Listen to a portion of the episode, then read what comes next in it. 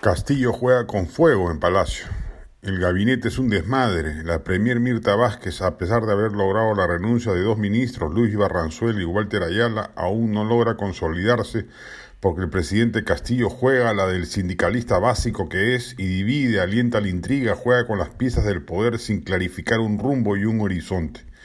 En ese plan se encamina a un deterioro paulatino. La última encuesta de Ipsos publicada hoy en el comercio muestra un desplome significativo. Pasa de 42% de aprobación en octubre a 35% en noviembre y su desaprobación crece de 48 a 57%.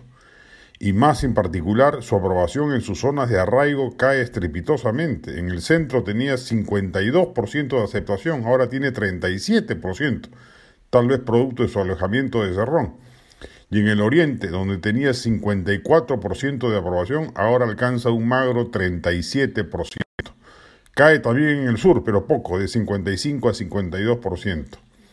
En el sector C tenía 38% de aprobación, ahora tiene 28%. En el D tenía 44%, ahora 38%. Y en el E mostraba una aprobación de 53%, ahora es de 47% sus bases populares, su recurrido, entre comillas, pueblo, lo empieza a abandonar.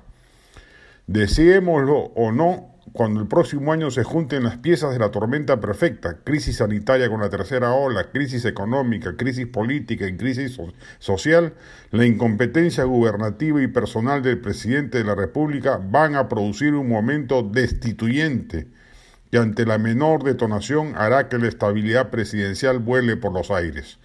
Ya hay un ánimo vacador en un sector importante de la clase política, bastará cualquier pretexto y Castillo los da de sobra para que ese sector crezca e incluya al centro, con lo cual la, suerte presidencial estará echada.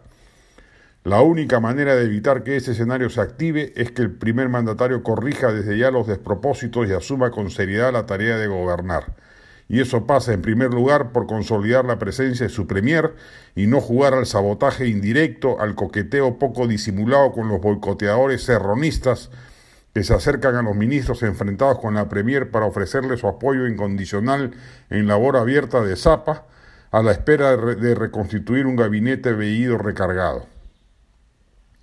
La del estribo, muy recomendable el libro Solo quedamos nosotros de Jaime Rodríguez que publica Penguin Random House, Relatos autobiográficos y pequeñas crónicas noveladas configuran un libro valioso con una narrativa limpia.